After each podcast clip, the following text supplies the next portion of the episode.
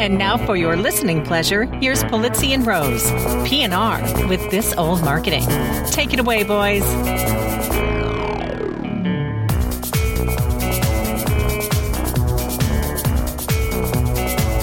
Well, hello, content marketers. I'm Robert Rose, and welcome to episode number 89 of PNR's This Old Marketing, recorded on Monday, July 27th, 2015. Well, folks, Trump trumps content. Do you believe that highly overrated at Robert Rose? What a dope. Total lightweight, that Joe Polizzi. Those two maybe inevitable conclusions came directly from at Trump Insulter, the wonderful invention that Mother Jones magazine brought to life last week and which has gone completely viral. You simply put in a name of the and the insulter generates a Donald Trump-esque insult to delight you and your friends, and don't you be expecting an apology. So, this week's introduction is brought to you by the automation of the content insulter engine at Trump Insulter. PNR is going to bring you the unimportant content marketing news that's all a fraud. Make America great again. We have examples of this old marketing, which of course you should ignore because this old marketing is rating starved and created without much of a brain. The United States has enough problems, doesn't it? And will bring you rants and raves, which Trump has been totally warning you about as early as the 1980s. Rants and raves, which are a total joke, a dummy who is lost, a total loser. The Donald is getting out of control, folks, and Robert and Joe are here to help folks make content marketing great again. Stop the scourge of immigration from regular marketing. And so we should get this trumped up comb over hairstyle show started, talk about ourselves in the third person, and of course, help Robert do that is my friend, my colleague, my good, good friend, the art of the content marketing deal, Mr. Joe Polizzi. How are you, my friend? I'm fantastic. The better question is, how are you with your uh, your trip to Sydney? I am, you know, I as is well known, I love this city very much. I am wishing I got to spend more time here. It's cold here. It's actually the dead of winter, so it's actually a little chilly, 40 degrees today. So it's actually a really beautiful day. It's early in the morning here, we should say that. So I have coffee in front of me and, uh, and yeah, ready to ready to tackle the day. It's um, I'm I'm powering through, which I guess is the word. Well, you just tell them that Cleveland in the winter, if it was 40 degrees, that would be balmy, and we would all have shorts on. we would be enjoying life. 40 I was at an event January. yesterday. I was at an event yesterday, and they all came in in their woolly coats and scarves and stuff. And I said, "It's forty people. It's not below zero. It's you know, it's it's not cold. But they're you know, this is unusual for them. Unusual cold weather for them. I guess. Well, still for you too. I mean, you're an LA guy. You never see 40 degrees. That. Well, no, we do, we do. It's it's it's rare. I will admit that with that it gets really really cold. But um, Only when you know, Kanye comes to town, January- right? I mean, it's it's. A, I now now I love Kanye. Who doesn't love Kanye? it is yes, he is an entertainment factor. There's no doubt about that. Hey, so uh, do we like have news this week? Did, were you able to, We to get do. things together on your on your yeah, wild trip? I think I we have gotten things together here. I mean, you know, this it's an interesting thing too. This is I don't know how interesting this is actually, but but I'm actually recording this on Tuesday and you're recording this on Monday. So I actually come to you from the future a little bit. Oh so Oh God, this is so, scary because the know. last time we did, Yeah, a we're in Sydney two- we're in two podcast, different days, I was man. in. I know I, this is strange. I wonder if that's going to disturb the recording in some way, but. We'll there- just go with it. in the All we know is the end of the world. Exactly. The end of the world will not be tomorrow. That is right. There is a tomorrow. I will tell you all there is a tomorrow and it's a beautiful beautiful day. That is. And with that, let's get to Let's the do news. that. All right. better? Two of our favorite social networks are in the news this week, um, both uh, Google and LinkedIn. We've paired a couple of stories here for our top story. LinkedIn, our top story here, LinkedIn quietly removes option to export contacts, making users wait up to 72 hours. This story comes to us courtesy of VentureBeat, as does the other one, by the way, about Google Plus. Um, and to open up, though, this LinkedIn story has removed the option to export your contacts immediately. Instead, the company's asking users to request an archive of their data, and that process can take up to, quote, 72 hours. now, interestingly, in an update, LinkedIn, this came in yesterday, and LinkedIn uh, and, and VentureBeat updated the story and said has LinkedIn has brought back the tool after all these users complained over Twitter. Honest, weirdly ironic, I guess. Um, but then, fascinatingly, I actually went this morning as I was prepping for the show to go see if I could archive my data, and it says very plainly there you're going to have to wait 72 hours. You're going to have to request it. I mean, what do you think about this? Is this is this much ado about nothing, or is this sort of what's you know inevitable change that happens with these social media? Well, networks? I do I do have a take on it, but what's the deal? Like, why yeah. why is this a new feature? Why is LinkedIn doing this? What do you think? Is do you have, do you have an idea of why they're doing it? Yeah, I think they're slowly removing it. I think they're slowly removing the ability for you to export your data, and I think they're so they're so they're making it more difficult because I just can't I can't imagine that a lot of people do this. This is not, you know, anybody who would say, "Oh, well this is them saving bandwidth or this is a really tax big tax on their system or whatever." I I don't believe that because I just don't think that many people do it very frequently. Um, and certainly most users on LinkedIn don't have, you know, anywhere near a lot of contacts.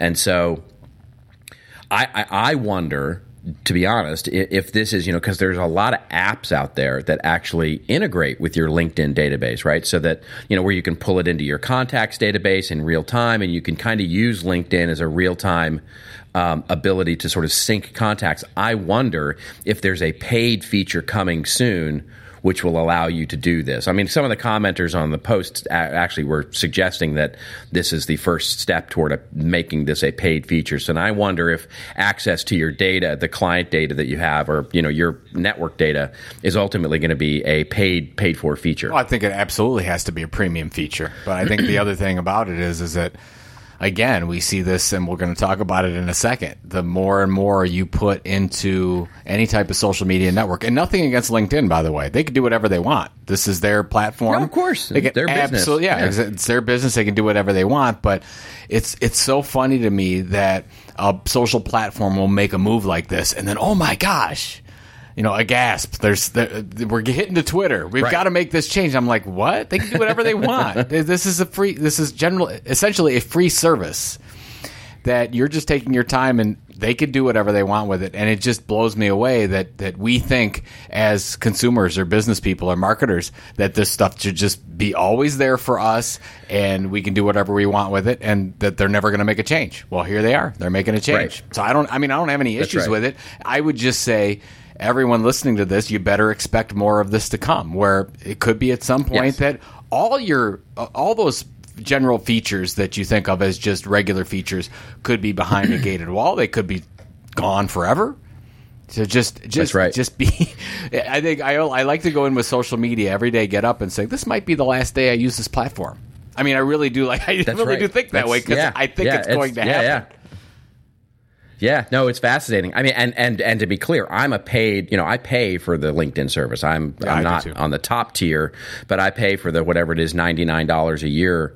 Uh, version of it, um, and it's you know, and, and it's still not available to me. So I, I think this is the I, I think this is the first step in them looking to monetize the access to to uh, to their data. You know, because and this has you know, and if you think about it, it makes perfect business sense for them because they're monetizing that data through uh, you know through their integration with Bizo and third party stuff, so they can now start to make the quality of data a thing right? They can make that actually part of their differentiator, which is we have better data on people and businesses than not. And if they make it available to you because you're just happen to be a member, well, then they're sort of, you know, they're degrading the value of it. And so it makes total sense for them to value this and, and put a, and put a dollar sign behind it. They've done such a good job with the business community. I talked to a couple people last week that said, oh, they're not going to start a blog, their own blog, and they're just going to do it on LinkedIn. And I'm like, no. Oh, um, well, by the way, publishing on LinkedIn is not a bad thing. You and I both do it. I'm a link. You know, I, yeah, I started absolutely. out as a LinkedIn influencer. I thought they were great. I will continue to promote that. But if that's your sole hub, uh, I think you've got issues. And so, and and so LinkedIn's yeah. really good at, at, drawing them in. I mean, the same thing with Facebook, and we're we're going to see it over and over again. So.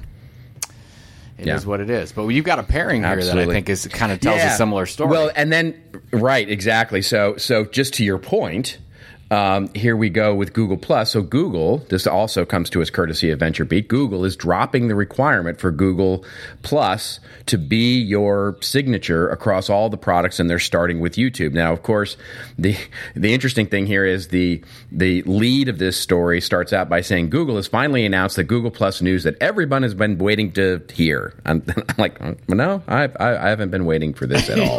but but but apparently, your Google Plus profile will no longer be your identity in all the Google products.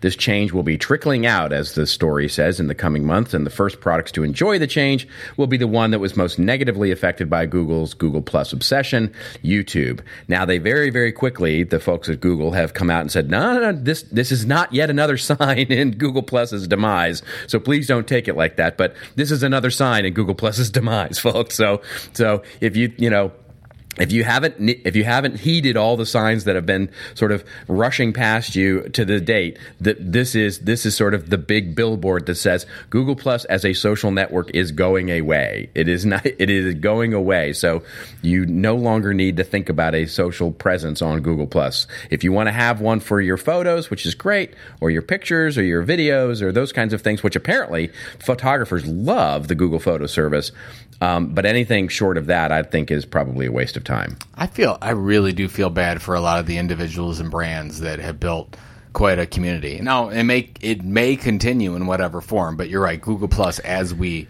know it, knew it, uh, is, is dead. Uh, we've talked about how many times have we talked about it on the show. So if you're a regular listener of the show, this is not a surprise. We've talked about it many. Times. I think you predicted it two years ago or something that it was going to be dead but it's I still go back, and this is one of the key parts of every presentation that I give.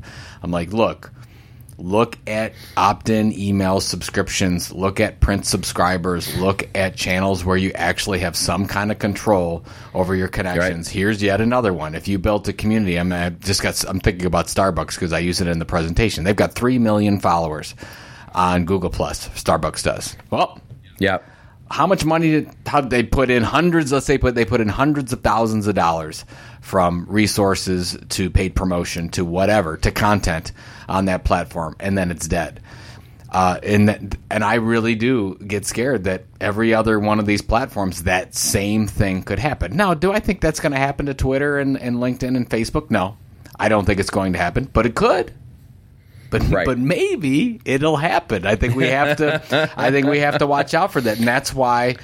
At all costs, you cannot give your control over to some other platform that doesn't care about your business goals or your business in general. You just can't do it. Right.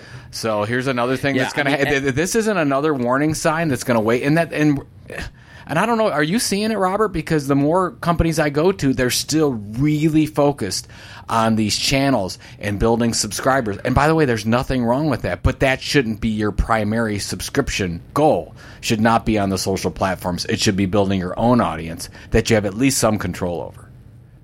I, I totally, I totally 100% agree with that. And, and the interesting thing is, I will tell you, and because what I was going to say just before you, and I'll sort of, sort of work this into the answer to your question, which is, I'm still seeing a lot of people. In fact, there was an article that came out by you know a relatively well-known blogger a couple of weeks ago that talked about how important it was to build your home, if you will, where your audience is and was suggesting that you know and i still see this a lot where you see agencies and some consultants and that are out there talking about it's super important to go out and find your audience wherever they are and build a presence there and I don't agree with that. I, I think you should build the presence where you can build your and own your presence and pull your audience into that. And so if your audience is on Facebook, will certainly go pull that audience from Facebook and attract them to your owned media property and build that audience there where you can, you know, where you have some leadership and facilitation and orchestration capabilities to be able to work and engage that audience. If you go where you know it's like every great content marketing example and I've been looking at this a lot as I sort of prepare for content marketing world and my presentation on measurement. One of the things that I've been looking at is is you know I, I, go back and I look at all the great presentations that have been given at conferences over the last three or four years, and you think about all the wonderful examples that are out there and you start, you know, you hear Kraft and Coca Cola and Red Bull and and you know and Indium and Master Control and you know all these sort of examples that we've used certainly and that are sort of thrown up as great examples. And I look at them and I say, what do they all have in common? And what they all have in common is that they didn't look to where their audience was and then go build their presence there. They built their presence where they wanted to build their presence and attracted in, based on the value and quality of their content, their audience to pull them into that property. In other words, they built a shining star thing on the hill and let people come and be attracted to it. They didn't sort of say, well, let's go find where everybody's aggregating and build our tent there. No, they said, we're going to build our tent where we want to build it and attract people because it's going to be so awesome to be attracted to it. And that to me is the real that's the real answer here is that you know do you have a facebook you know presence? Of, of course you do but that presence is to pull that audience like you would any other media company into your own and build your own audience that you get to that you get to monetize. Well that's the thing. So i didn't mean to go off no on no rant, no that's that that's was, yeah. I think i think everyone needs to hear that over and over again i mean if you think about the two mentalities and I guess I would think of it as one is like a media planning me- mentality, and one, right. and one is right. a publisher's media company mentality. Very, very different. And that's, that's right. why. And look at BuzzFeed. BuzzFeed, I look at them all the time because I get people, hey, look at what BuzzFeed does. And, and they're on all these channels and they're doing all the social. And yeah, they are. But do you know what their core uh, uh, subscription, their core metric is? Email subscription. What's that? Email subscription. Right. I mean, look at their email channel. They've got dozens and dozens of different ways that people can sign up and they can get that email because it's the same thing. They're like, we don't want to put our business model in the hands of Facebook, Twitter, LinkedIn, Medium, whatever the case is. We're going to exactly. use those channels for how we can use them right now, but we're going to take at least some control uh, and and that's what media companies all, are always the best at. At least continue to be the best at it. And they see, look, we're still driving subscribers. We're still looking to get that kind of data. Data. But we're going to use them for how we can use them. But if you look at other folks, you mentioned some people, and I'm sad that that kind of advice is going on. We've heard it for a long time. We've heard it for ten plus years from yeah. multiple people saying that. And you know what? A lot of people are getting hurt. A lot of business models yep. are, are, getting hurt, and those people, frankly, those ones that are saying these types of things, they don't have the greatest business models themselves. So if you ever That's hear, right. well, if you ever hear anybody, and I'm going to go off on a rant now. If you ever hear any, if you ever hear anybody say that, whoever's saying it, look at their own business model and I think you will un- you will see that it's not a really really successful underlying business model. And then and then right. look at the look at the ones that are successful. Those are the ones that are building their house on their own land, and that's right. That's it. So yeah, yeah. It's I mean it's the it's the truth. You know. I'm on my way home, sweet home. Nothing like uh, a little Aerosmith at uh, seven thirty no, in the no, morning. that's dude. No, that's not Aerosmith. What am that's, I? Uh, oh my that's gosh, that's Mötley Crüe. Oh man, Yeah, I got. The, I have to totally like delete that section of the podcast because I feel like I missed, missed out. you this. gonna have your rock and roll Oh no, I was taken thinking of from sweet. you. I was thinking of sweet emotion. I'm sorry. That's terrible. Yeah, it's all right. Do we have other stories going on? Maybe we should We go. do, we do. This one news. This, this the headline comes to us courtesy of Marketing Land. AOL, yes, here we go. AOL in the news again. It, just when you thought AOL was gone into the depths that is Verizon, AOL comes charging back. AOL CMO says content marketing is about value, not advertising. Did you know that, Joe? It's about value, not advertising. Um, this is an interview with uh, Allie Kline, who was named CMO for AOL. After leading a lot of marketing efforts for the AOL Platforms family of brands, she now oversees all of the global marketing strategy for AOL's corporate initiatives, advertising platforms, and content marketing solutions group. So part of the interview talks through this content marketing solutions group that they've set up. So here's yet another company setting up a content marketing studio to help their clients create content, create strategies for getting content out there and delivering value through it. And the interview is relatively interesting um, if you're looking for a feel good piece on content marketing and, and, and creation of a studio. The real story here is kind of buried, you know, the, it's, uh, the, the lead is buried here. There's a research study that they did, um, which is an interesting thing. It's called the alchemy of connection connection, which uh, and the subtitle is a data-driven approach to creating, integrating, and measuring effective content marketing programs based on the industry's largest normative database of content marketing results. Well, that had my attention because, of course, I'm focused on measurement right now, and this is the alchemy of connection, and it's apparently the largest normative database of content marketing results. And so I read the methodology and I go, okay, great. It's 40 branded content marketing programs with 250 content activations and 43,000 consumer experiences looked at. I mean, I'm not even sure that's the biggest study done this week, much less, much less of all time. But I don't know. What did you did you read this study and what did you think of it? What did you think of some of the numbers in there that were talking about the value of branded content and the value of content as a whole? And I think one of the interesting thing was to, me was sort of the differences between affinity for the brand and recall of the brand in non-branded versions. You know, where there was was a logo and where there wasn't a logo. And what did you think? Yeah. I, it was fine. It's fine. right. It's, right. fine. It's It- fine. It, it is. It was actually. It was absolutely fine. I have no problem with it other than that. I mean, yeah, uh, higher affinity scores, higher consideration. That's what the kids call crap these days, No, kids. it's That's not. it. It's not bad. It absolutely Yeah, no, is not bad. But same thing. Better impression of the brand, more familiar with the brand. I'm. This is this is the same stuff that we've been seeing. I guess I was because I read the article. I was expecting a little bit more because the way the and nothing against the the story. You're right. The story is a great, feel good story. CMO from AOL Yep. is talking. Hey, this is fantastic. But Yep. Real is really talking about how they've got a real good feel for measurement. I don't know if this is any different than any advertising story that I or advertising research that I've seen. Well, that's So- yeah, that's the only problem I really had. I mean, the, the the only sort of challenge I had with it is is that she spends the entire interview and then the research spends the entire bit of research talking about content marketing campaigns, and I'm just out there trying to disabuse people of that notion that content marketing is a campaign driven approach. It's just we can't continue to look at content marketing as just another form of advertising or just another form of sales collateral. It's just different. And it can't, you know, campaign based ideas are great, but they are campaign based ideas and they are they have their place, but they're not what we're talking about really when we talk about content marketing at its core there.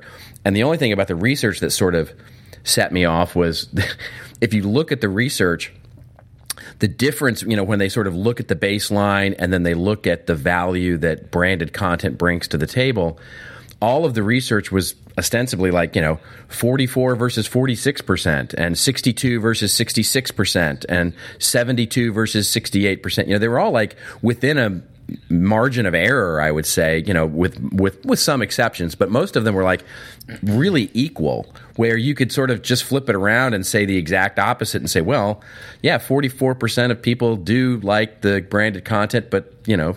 47% don't you know it's like what, whichever way you wanted to position this i suppose you could position it Well, the, I think the issue. It's a good point. I think the issue that I have with it, I, I don't know if this is really content marketing we're talking about because we're talking about sto- I know, stories. right, Yeah, basically we're talking about stories told for a limited period of time, not necessarily about products, but you know, hopefully some valuable stories that include paid integration. This is paid media. You're Right. paying on their platform. So really we are sort of I mean even though the article says we're talking about value not advertising, really what we're talking about Right. here is native advertising. So Right. uh, or sponsored content, if it will, because every one of these Right. content Sponsored marketing content probably more than anything else, Yeah, yeah. I mean every one of these uh, content the marketing video they the video they show is a is a lovely piece of sponsored content you know where they it's the one the the video that's embedded into the interview is this you know very very cute video of you know pe- well I won't spoil it but it's it's a it's a lovely piece of, of sponsored content but it's not really content marketing I guess it's just, and I, I was working on my Content Inc. Uh, PowerPoint presentation today, so I've got it fresh on my mind. It's a, you know it's a hundred slides of of a lot of stuff when it comes to the research and the interviews we put together. And I'm looking at the four takeaways of this presentation, and they're all really good. You know, experiment, uh, test, uh, Right. look at your analytics, all like of course, you're really good, but they don't talk about the things that we see that work. Focus on a content type that you can consistently deliver over time. Yep. Focus on a content platform that you have some control over. Uh, build your own audience and do it over a significant period of time. I mean, they're not talking about any of those things, and that's you know that's a little bit frustrating that we're not seeing that kind of stuff. So there you go. Yeah, yeah. All right. Well, enough about them then. Enough about that AOL company then. We should move on to our next story.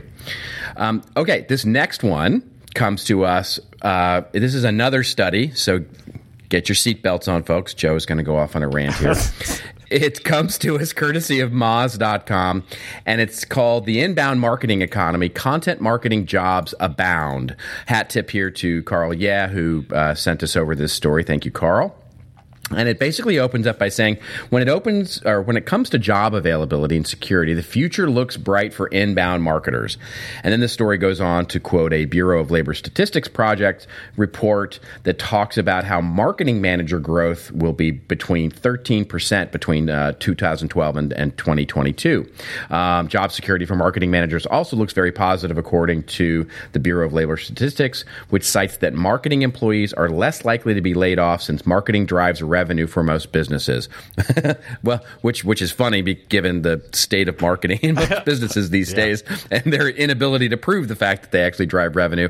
But that's another story.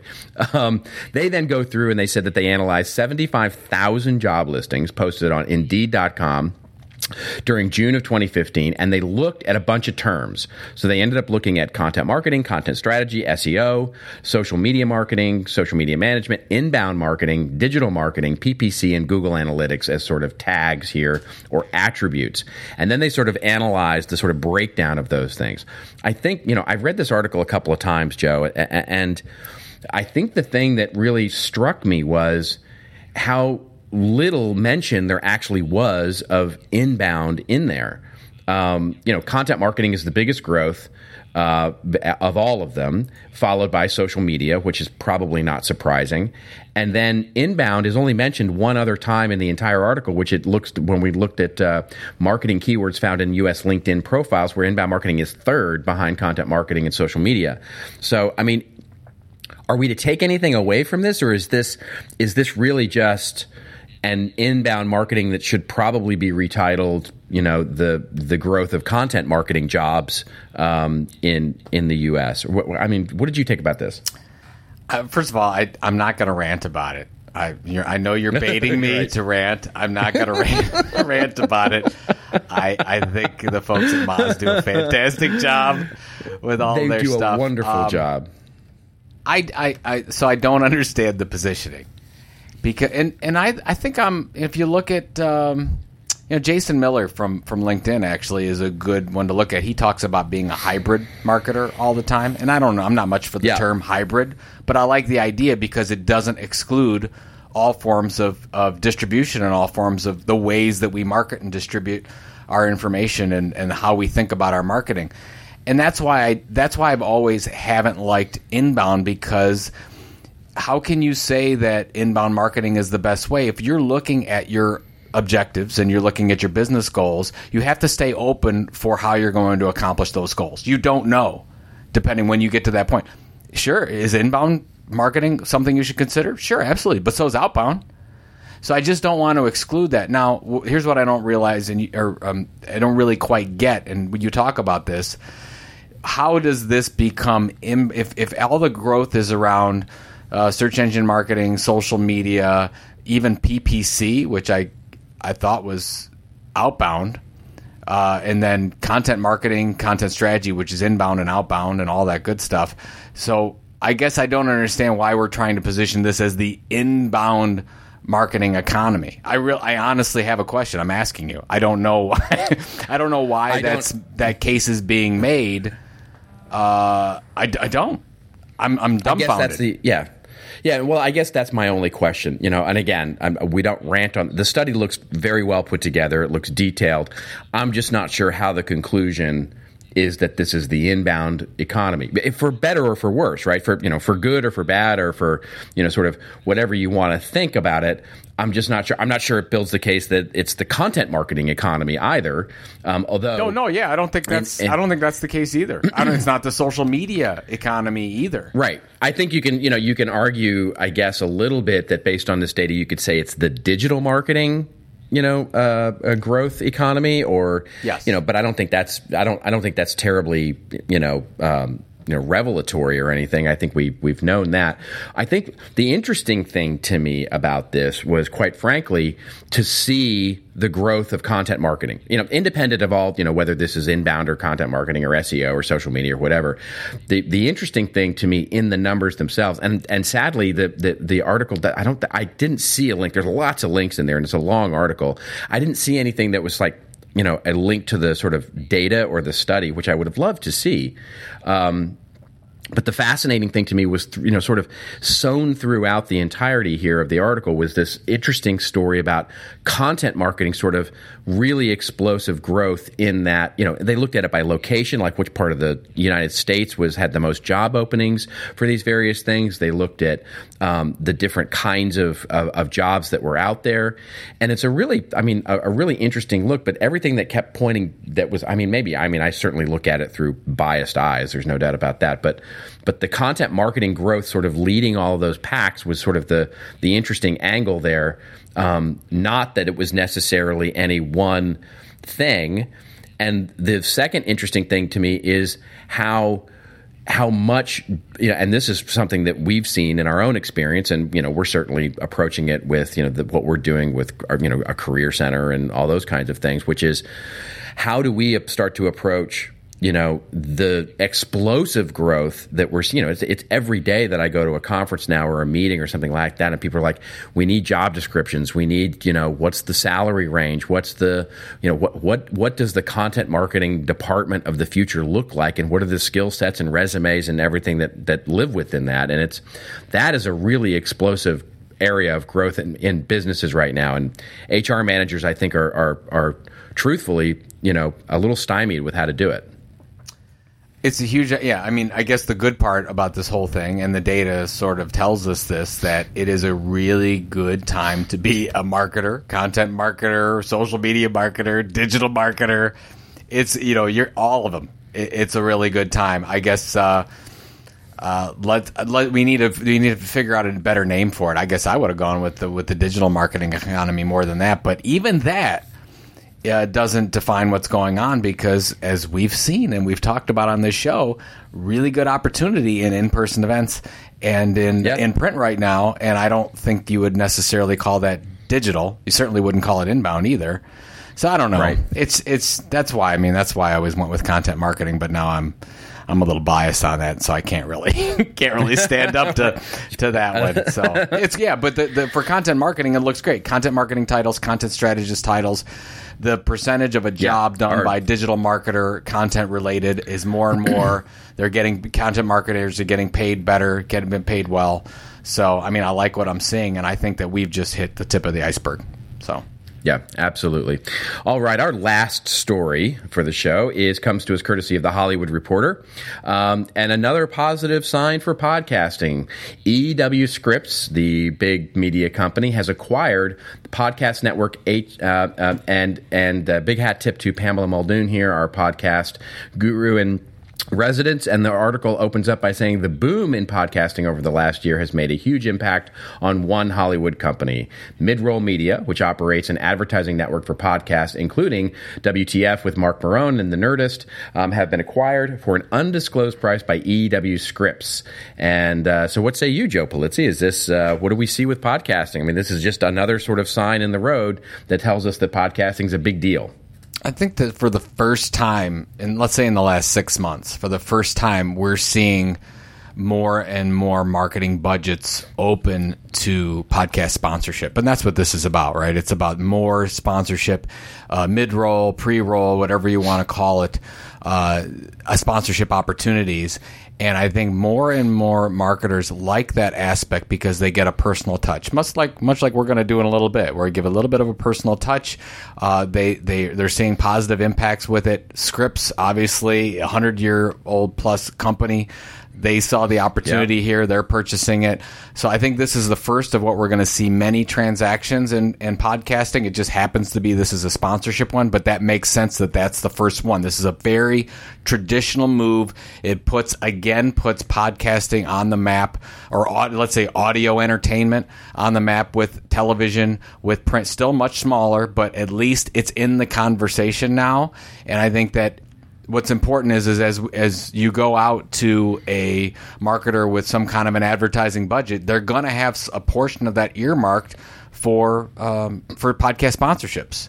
And I think that's good for yeah. podcasts. That's good for the industry because that's going to really be the the arm of support. And obviously, like for us, right? We don't have to get. We like getting sponsorship. We really do. Robert and I like to eat. Do. It's really good, but but we don't. do we have to? Would we still do it without sponsorship? Sure, we would because it Absolutely. supports all yeah. the other things that we do. That's not the case for a lot of other people. So this is this is what's keeping no. a lot of those alive. So I like this move. That's right. I think it's going to yeah, be the start. I, I, think it's going to be the start. I, I think well, you're going to start seeing the dominoes fall. Here's here's here's something I think that's relatively interesting, and I think this could be a little bit of the canary in the coal mine for, which is how soon do we think? And I'd love to get your take on this. How soon do we think that a big company, let's say an IBM or uh, an Adobe, because they're top of mind for me right now, uh, or a uh, a publishing network or you know basically a big company that has lots of brands and lots of different audiences. When does that company launch a podcast network? Where they you know where they create a podcast network that's centered you know that's basically you know working off of each other in a synergistic way where they're sharing audiences sharing sort of sponsorship cross promoting each other in a way that's really interesting in a network sort of value but creating that in, a, in, in, in sort of a similar way to what we've seen get acquired here uh, this week? I don't. So, okay, I'll answer your question first. I think it's within the next 18 months that will happen. But I think what will happen first is YouTube network will happen first. Oh, video, video okay. network yeah. will happen first because I'm and I'm going to talk about that in my rave. We're already starting to see that kind of action. It's a little yeah. bit more difficult, I think, with podcast uh, network because you just don't have the types of personalities yet. You have some really good personalities, but it's not the breadth of content that you have available on YouTube. Like if I go into, let's say I'm John Deere and I want to go look for, oh, give me a dozen really amazing agricultural influencers. You know what? You could probably find that on YouTube right now. You probably can't on iTunes or Stitcher. Great point. Yeah. But I think you will. Um, which which is so funny to me because it's so much not that what we do is produce this is easy, but it's so much easier to do this than it is right. to produce a video. Right. And yes. uh, so I think it's just a little bit behind. That's why I think there's such an opportunity in podcasting right now because I mean it, it doesn't. T- there's no barrier to entry to get going. Yeah, so that's right. That's right. What do you, very minimal barrier. Well, what, do, what do you think? Do you think that? Well, do you agree with me, or am I, I, I think it's well. You know, here's the thing. I, I, I you know, I, I absolutely can see. You know, but where's the where's the advertising agency buying the publisher and where's the business buying the ad, you know I you know all of these things that I'm I'm I want to see and I think are, are you know coming I, I I'm I'm yet to see. So I think there's a huge opportunity there for a big company to leverage something really interesting. I think you're you're right which is video is the hot thing right now. And I think it, for whatever reason, feels easier for the business to sort of create a YouTube network than it does a podcast network. But to your point, it's it's it's it's really a low barrier to entry.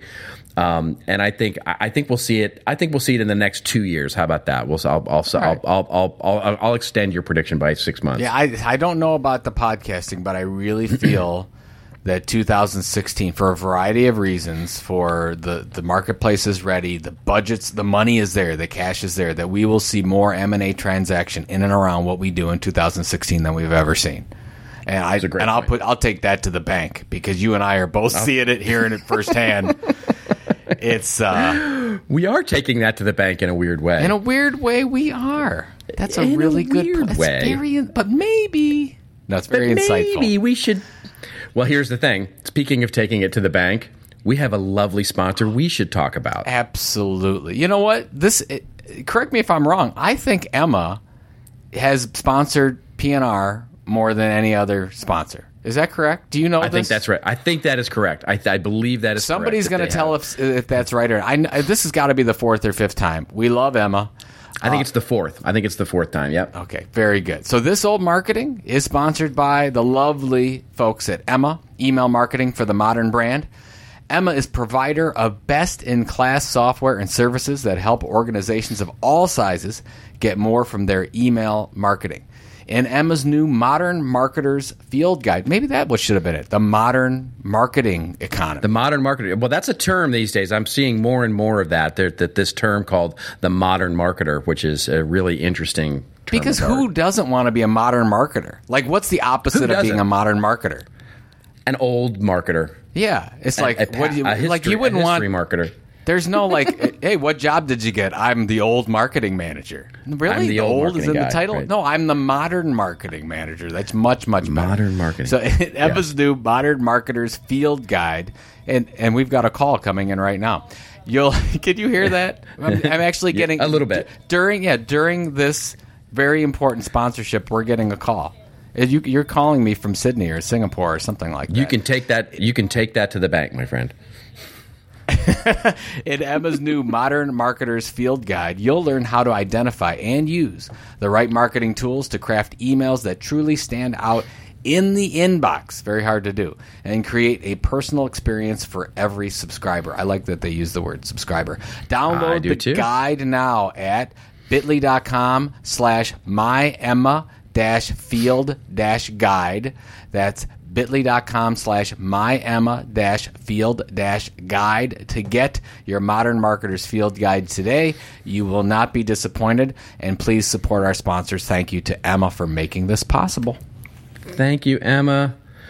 And I love Nashville. I, I haven't gotten to Nashville in a while. I need to get back there. That's where Emma is. They're in Nashville. I didn't know that. We That's should go time. pay. You didn't know that? We should go pay him a visit. We should. We should go listen to some country music.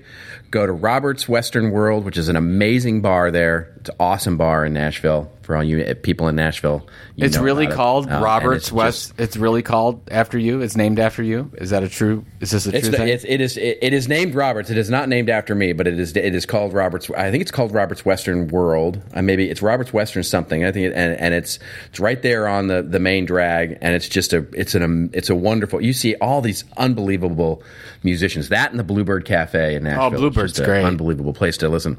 Yeah, to listen to country music. Fantastic. So, all right, folks, it is your favorite part of our show. It's our rant and rave section where Joe and I go off on a little bit of a rant or a little bit of a rave on something that makes us say we feel like rattling off Donald Trump insults or making us say, oh, a satisfied customer, we should have him stuffed. So anyway, uh, let's see. Rants and raves. You, I'm going first because I have this old marketing. that is that correct. You're That's up, my friend. All right. I have a rave this week.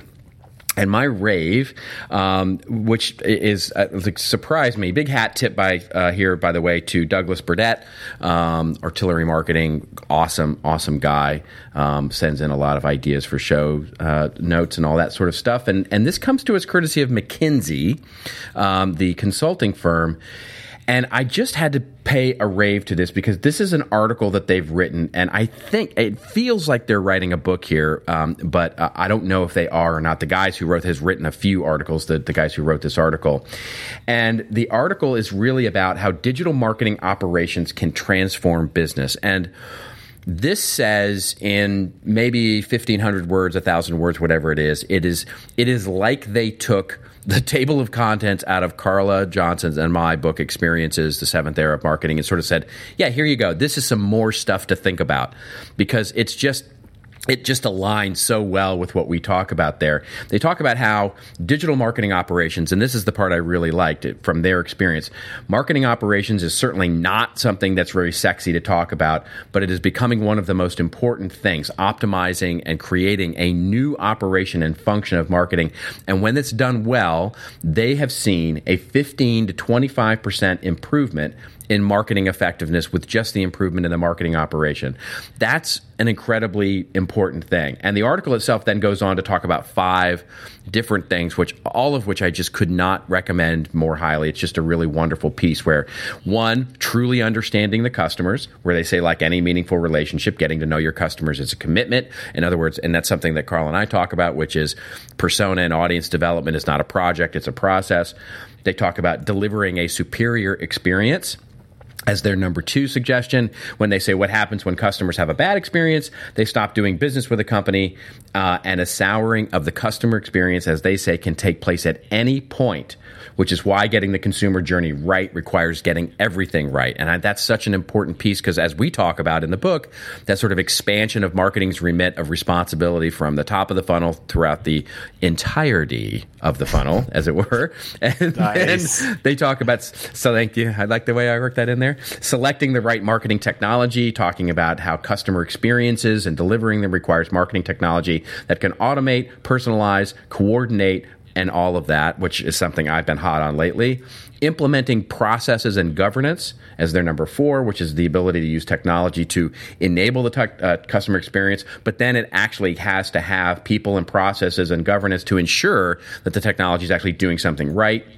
And then lastly, using the right metrics to drive success, understanding the difference between goals and metrics and KPIs and all that. And it's just it's just a really well thought out, concise piece. Of course I'm going to rave about it because it agrees with my basic uh, my notion that, you know, that, that marketing is changing and evolving and we have to evolve the processes within it that and you know the way as we say in the book marketing is job now is to create value separate and distinct from the products that we actually put into the marketplace. That is something we also have to do. We have to describe the value in ever clever ways and be really good at features and benefits and persuasion and unique value propositions and unique sales propositions. But we also have to evolve our processes into the idea of creating value that's separate and distinct. And this article is just a really wonderful um, concise uh, explanation of that. And so I, I just, and if you're looking for a business case of, you know, I get asked all the time. In fact, I was just asked yesterday at an event,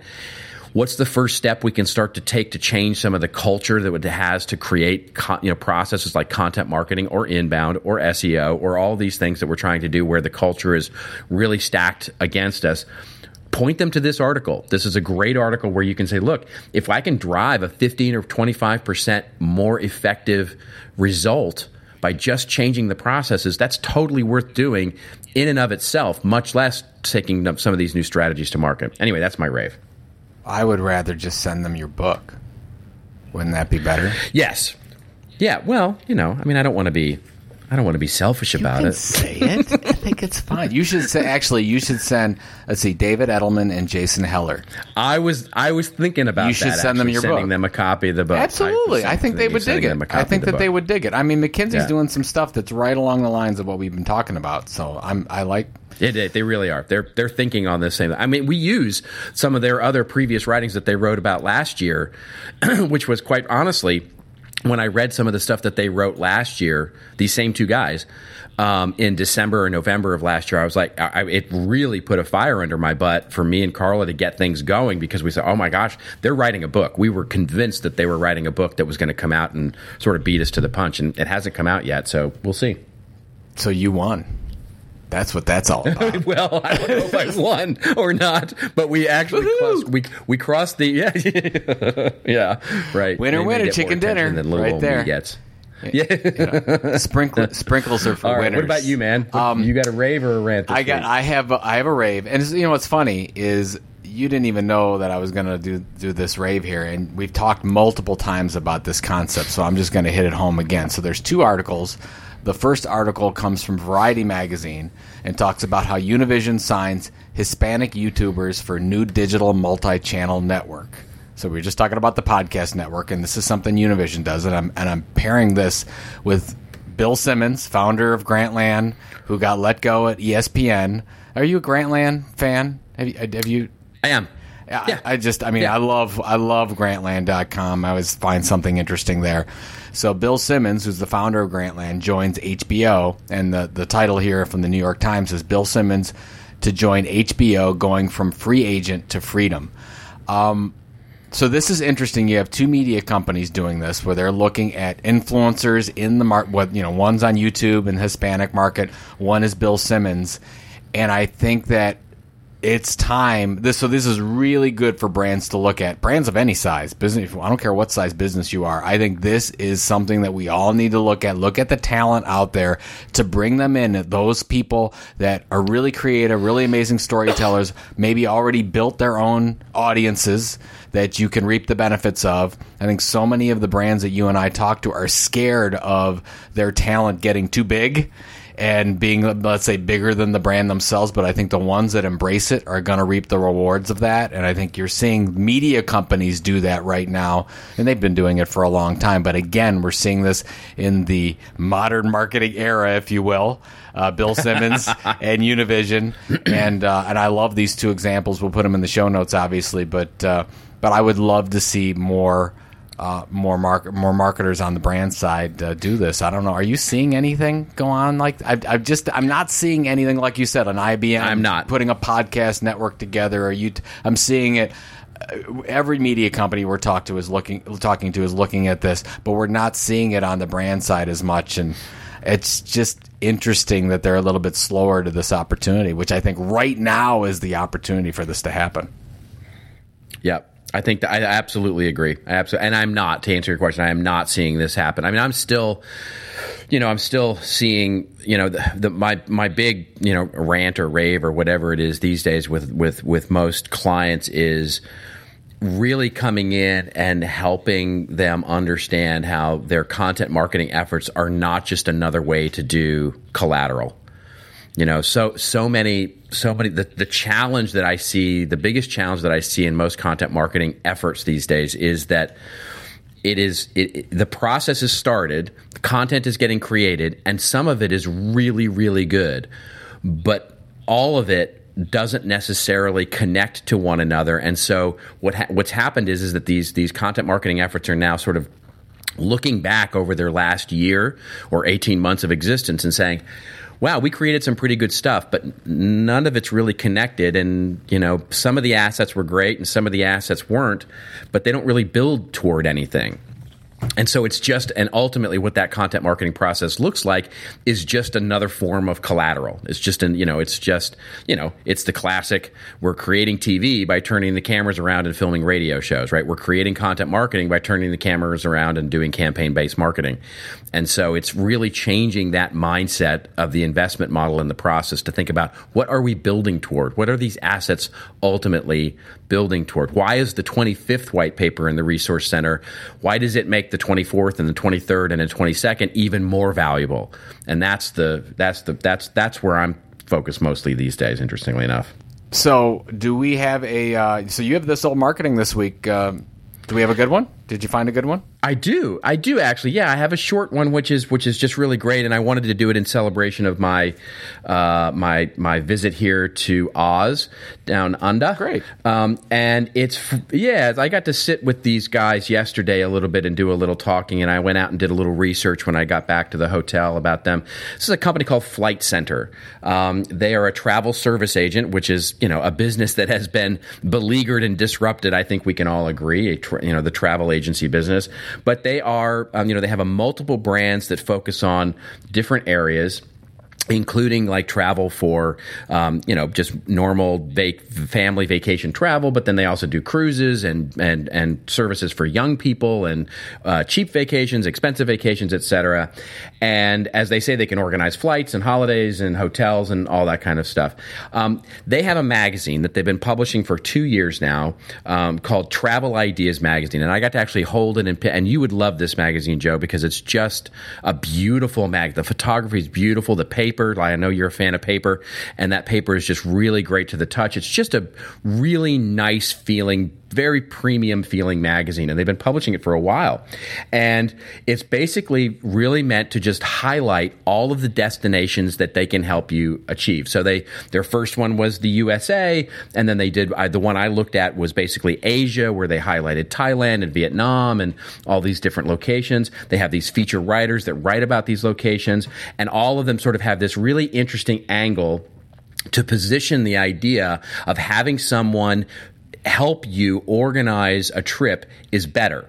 And that's the really interesting content mission there. It's not to show, I mean, it is to show off how awesome these places are, but in an interesting way, it's also to talk about how not having to worry about where you know you're organizing your own trip is all this. So it's basically a concierge service, and that's why the magazine is called Travel Ideas. Kind of a concierge to say, here's how we can help you have the best vacation, and here's where you might want to have them. And all of that content, as they say, is de- designed to position the company as really an expert on anything related to travel, wherever you're going to uh, go do. And I got the they've been doing this, and what they've done is they actually distribute it through the actual physical stores, the offices that they have. They've got, um, you know, they, they about seventy five thousand different copies go out to all the different offices across here in Australia, where you can just pick it up for free and sort of get it. They've also sent it in a targeted way to some customers who they knew were going to be traveling to specific places, and so you might just all of a sudden get in the mail uh, a magazine that sort of helps you make a decision about going someplace. And then when I was sitting down with them, and what I loved about this, and why I thought it was a great example is here's something they've been doing. They've been doing it for a while because they just knew it was the right thing to do. It was a good idea but they were really kind of struggling and are basically now challenged with how do we start measuring this? How do we actually start thinking about this in a measurable way? And they're really starting to think about how do we now transform this thing that is now sort of a, a good, we've got the content going, it's good content. How do we build a subscriber, a subscribed audience to this? And so their next phase is to build this into a subscription based platform where they're going to get all the data and start to drive a lot of value out of the company with this. And they're looking at the next year and a half to two years to build that subscriber base. I just, I loved it that they're so committed to doing this and they did it first and got it done in a right way. And now they're looking at how they can actually build a subscription model on top of that. That's fascinating. Did you talk with Brian Crisp? Is that the person you talked to at Flight Centre? Uh, I'm forgetting his name off the top. I'm so bad. No, that's okay. So when I yeah, yeah, so when, it's, I, when we it's were, early here when we were over there for uh, content marketing Sydney, Brian was on the panel and did a fantastic job talking about exactly what you were talking about. But I'm, I'm I love to hear that evolution into the subscriber. So I mean, it's yeah. It's yeah. a fast, really a fascinating model. Absolutely, yeah, yeah really some, great story. They had some Wonderful guts story. to launch that, and and then Brian, yeah, exactly. Well, Brian, who's the editor in chief, used to be uh, let's see, I don't know what his exact position, but he was like one of the lead editors, I think, at News Limited Travel or something like that, one of the le- leading travel publications in Australia. So, I mean, then they recruited a real journalist on the brand side. So that's another thing that they were sort of leaders in. So it's good, great, great story. That's fantastic. Love that. Yep, absolutely. So you are you Oh, have a you have a I'm gig in today. Australia.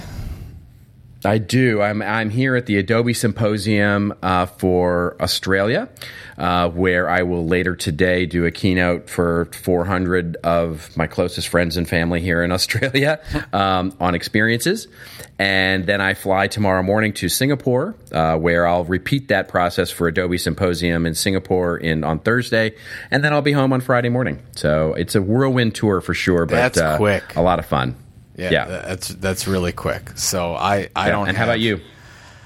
Uh, yeah, I I think I'm maybe taking a couple trips to the suburbs from Cleveland, but nothing like nothing like uh, Sydney or, or Singapore. No, it's actually pretty laid back this week. I've got a ton of meetings, but they're all in and around the Cleveland, Ohio area, and everything is just you know we're six and a half weeks out I know. of content Everything's about marketing content world. marketing world. So Yeah. I mean, here's when it comes. You know, we're we're working on as you know we're working on the keynotes right now, making sure everything's in place, all the logistics, the music. Uh, you name it. So The it's, music, the motion. Hey, music is critical, as you know. We've Yeah. had people request our playlist. It's been that good, and I can't let That's we can't let the people down this year. We have to stay up on our. That's playlist, right. So, yeah, looking forward That's to it. right. So, all right, good stuff. Hey, safe travels back. All right. Abs- And, Thank you uh, very and much. good luck on Thank your you on your much. wonderful keynotes. And uh, I, I, I thank you for that as well. Yeah, it should be it should be a lot of fun. All right, folks, that is it for Joe Pulizzi. This is Robert Rose signing off. And you know, tweet us up. We love those story ideas. This week we got so many. So thank you, thank you so much. I know there's a number of you who sent ideas in. We didn't have time for the stories. Um, please keep them up. We are so appreciative of all of the stories through the hashtag This Old Marketing. Um, and you also can follow, of course, the hashtag This Old Marketing for all the discussion that's happening there. And if you've got a question and you don't like hashtags, you know, send us an email, thisoldmarketing at contentinstitute.com. And if you like this episode number 89, we do hope you'll consider subscribing on iTunes or All the links that we talk about will be in the show notes, available at thisoldmarketing.com. Remember, folks, it is your story to tell. Tell it well. We'll see you next week on This Old Marketing.